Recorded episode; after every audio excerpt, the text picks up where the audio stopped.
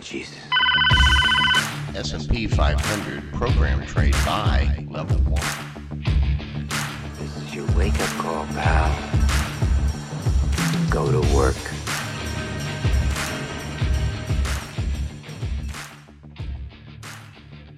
Okay, this episode is brought to you by masterclasstrader.com. If you want to trade and don't have a plan or don't know where to start, start with masterclasstrader.com. The masterclasses will give you the tools and techniques to supercharge your trading. Whether you want a position trade or scalping's your thing, don't mess around with the free online garbage out there. Go to masterclasstrader.com for unbiased professional level content. And for a 20% discount on the DOM Bootcamp and the Advanced Spreading Masterclass, use the code Trading with GB.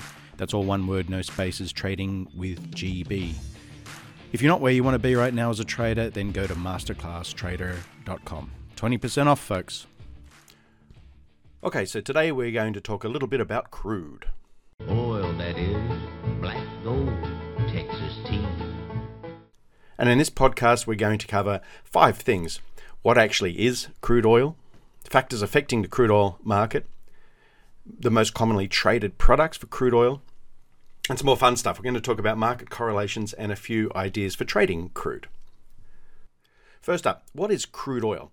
Well, as far as a tradable product, there's always some excitement that goes along with trading oil. It, it seems more exciting to trade with other markets. You know, p- perhaps it was, you know, for my generation, maybe it was all those old TV shows and movies that had those rags to riches stories.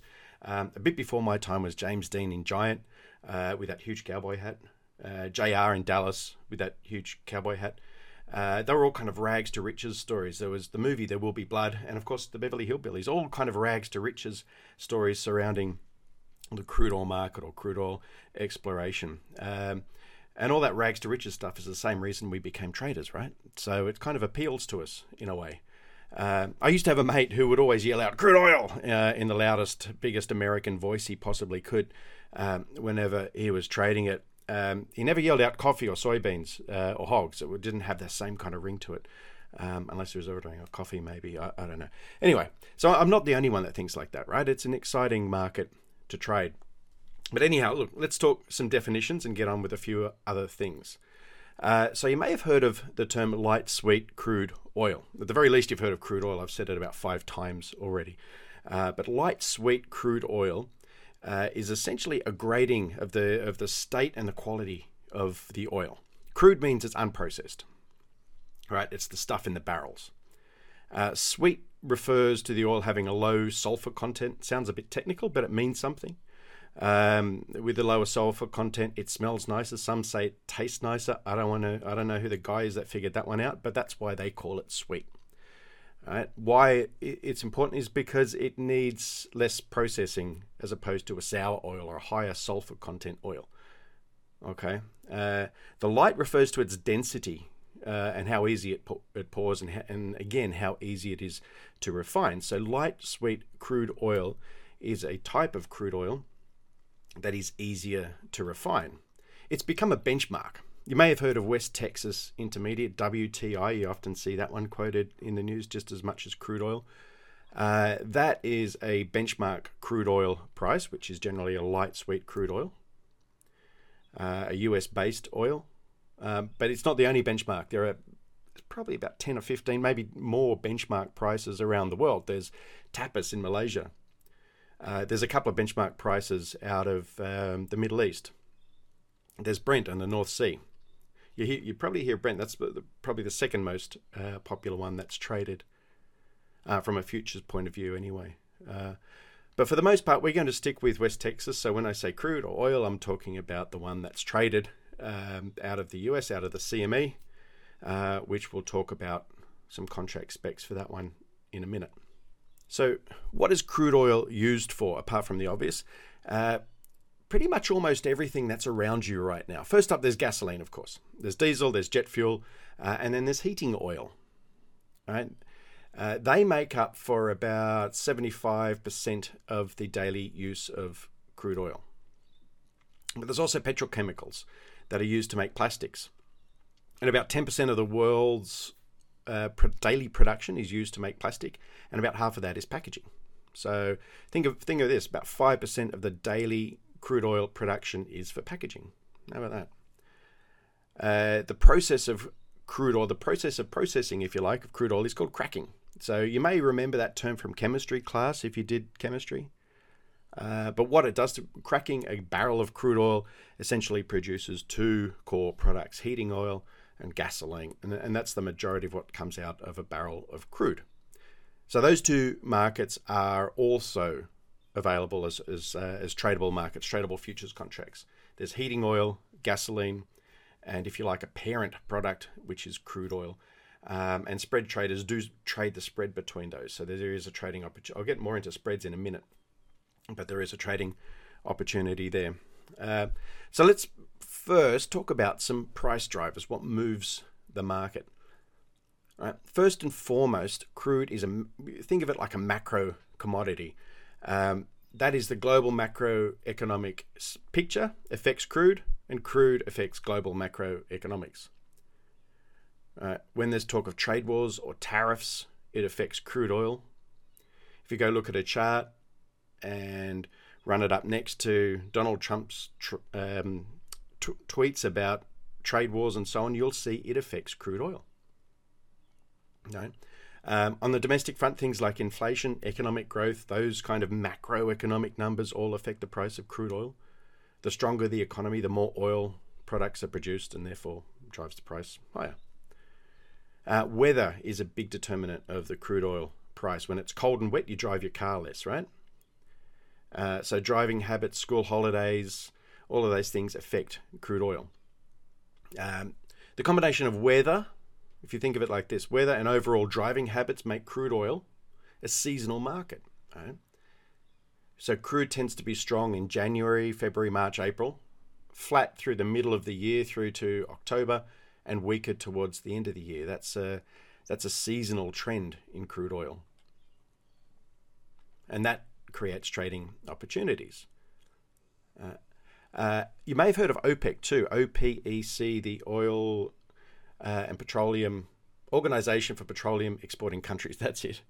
Uh, they that organization it's essentially a cartel of I think it's about 15 countries, mostly Middle Eastern countries. That essentially it's like an industry body, a lobby group, if you like, for um, the crude oil market, and they set uh, a, um, a maximum production per day for crude oil for those member countries. Those member countries don't have to stick to it, of course, uh, but they generally do. Uh, in the last year, for example, uh, OPEC have been trying to tighten up production and therefore push the price higher. Um, it hasn't worked so much, uh, but um, that's what essentially they do. OPEC tends to have a more of a shorter term impact on prices than a longer term one. Uh, because the OPEC countries aren't the only uh, petroleum producing countries. There's America, there's Canada, there's up in the North Sea, there's Russia, there's plenty of other uh, South America, of course. There's uh, there's plenty of other countries that produce oil that aren't in OPEC. So uh, OPEC, I think, used to be a heck of a whole lot more significant than it is now. Uh, it could be my imagination, but I, I, I think uh, it's it has less of an impact on the market. It can have a short term impact, like I said, but not so much of a long term one. But if you're trading crude oil, there's one thing you have to keep your eye out for headlines is, is OPEC announcements. Right. Uh, so let's have a talk about correlations. So uh, you've got the we're talking again about the West Texas contract. Uh, it's about 98% correlated to Brent 96% with uh, heating oil, and 92 with gasoline.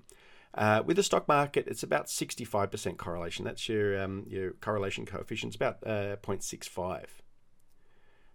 Uh, and there's also a correlation with interest rates or bond futures, treasuries. Uh, but it's what I call a variable correlation in the sense that uh, when major things happen, like those economic announcements, so there's GDP and inflation, unemployment, uh, payrolls, uh, that's when the markets tend to correlate a bit more than when they're doing their own thing.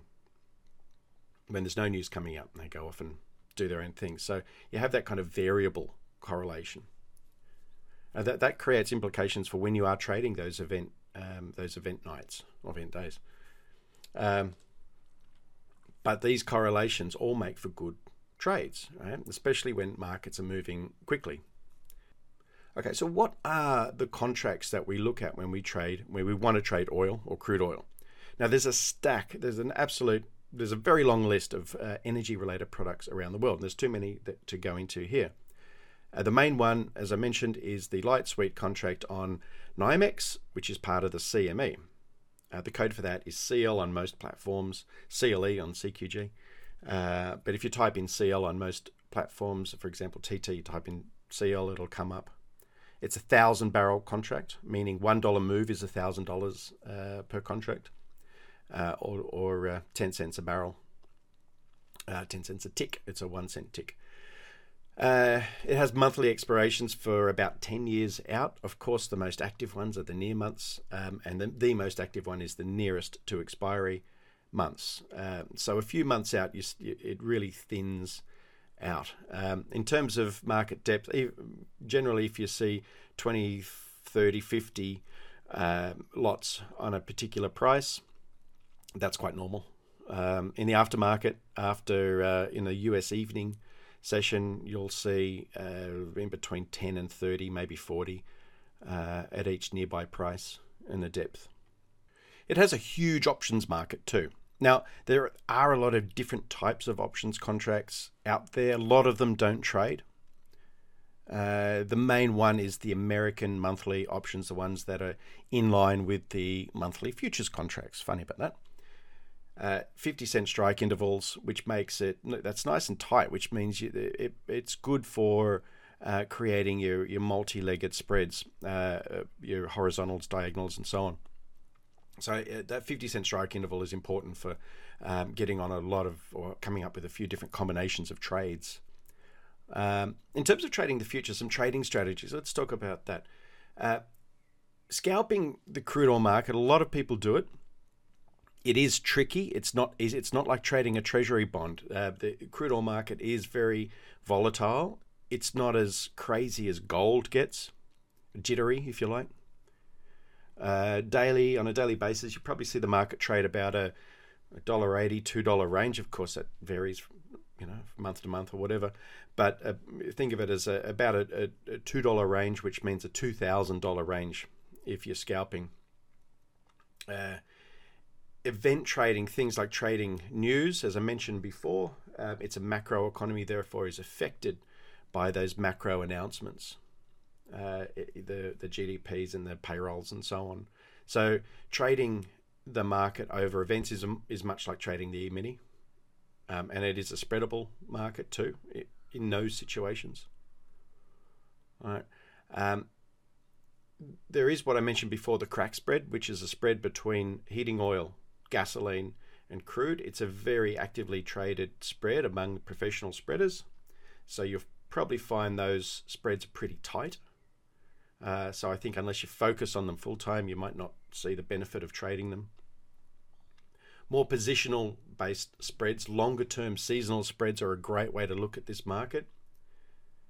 Uh, example, uh, selling December, buying April in October. 13 out of the last 15 years, that spread has been profitable to the tune of about $1.50. It's about a, a, a, trade that lasts about a month, buy, uh, selling the December contract, buying the April contract, and that yields about $1.50 per contract. As I said, 13 out of the last 15 times it's been right. It's pretty good odds. There's no guarantee it'll happen next October, though, but you know, what, what else have we got to go off, right? Uh, so calendar spreads also across big uh, events can be a good one to trade.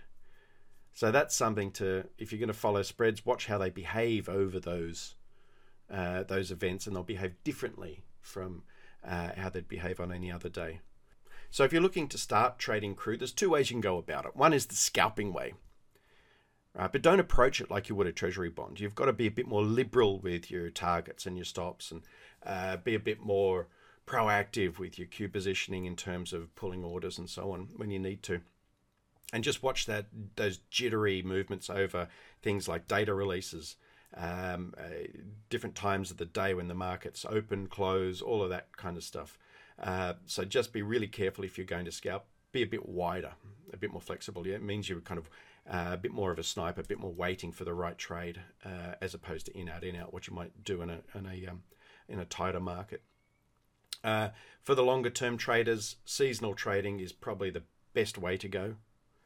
Uh, it's logical. Like I said, that trade selling December, buying April for about a month during October 13. Don't go and do it, by the way, just because I said that. You've got to research these things. But 13 out of the last 15 years, it's been profitable. I mean, I love those statistics. They make a lot of sense, right? So, uh, if you have the right database and you know where to look, you can find all that data out and you can look back further than 15 years, look back 30 years if you like. Um, but um, that's, I think that's a great way to go about it. Next week, join us to profile a different market. These podcasts are all about expanding your knowledge. Remember, as traders, we must have broad knowledge. That's what these podcasts are for. For now, if you like the podcast, save it, share it with a friend, write about it, tell someone, tell your mum, or even just head over to masterclasstrader.com and sign up for the free newsletter so you'll know when the next one comes out. This episode was brought to you by Masterclass Trader. If you want to trade and don't have a plan or don't know where to start, start with masterclasstrader.com. The masterclasses will give you the tools and techniques to supercharge your trading. Whether you're going to scalp or position trade or do anything in between that, don't mess around with all that free online garbage, and you know how much I hate that stuff. Go to masterclasstrader.com for unbiased professional level content. And remember that 20% discount, folks, if you want to sign up to the DOM Bootcamp or the Advanced Spreading Masterclass, you can get a 20% discount just for listening to this podcast and typing in the code trading with GB when it comes to that shopping cart bit at the end. That's one word, trading with GB, and that gets you 20% off. If you're not where you want to be right now, as a trader, that is, then go to masterclasstrader.com. Signing off for now. See you next time.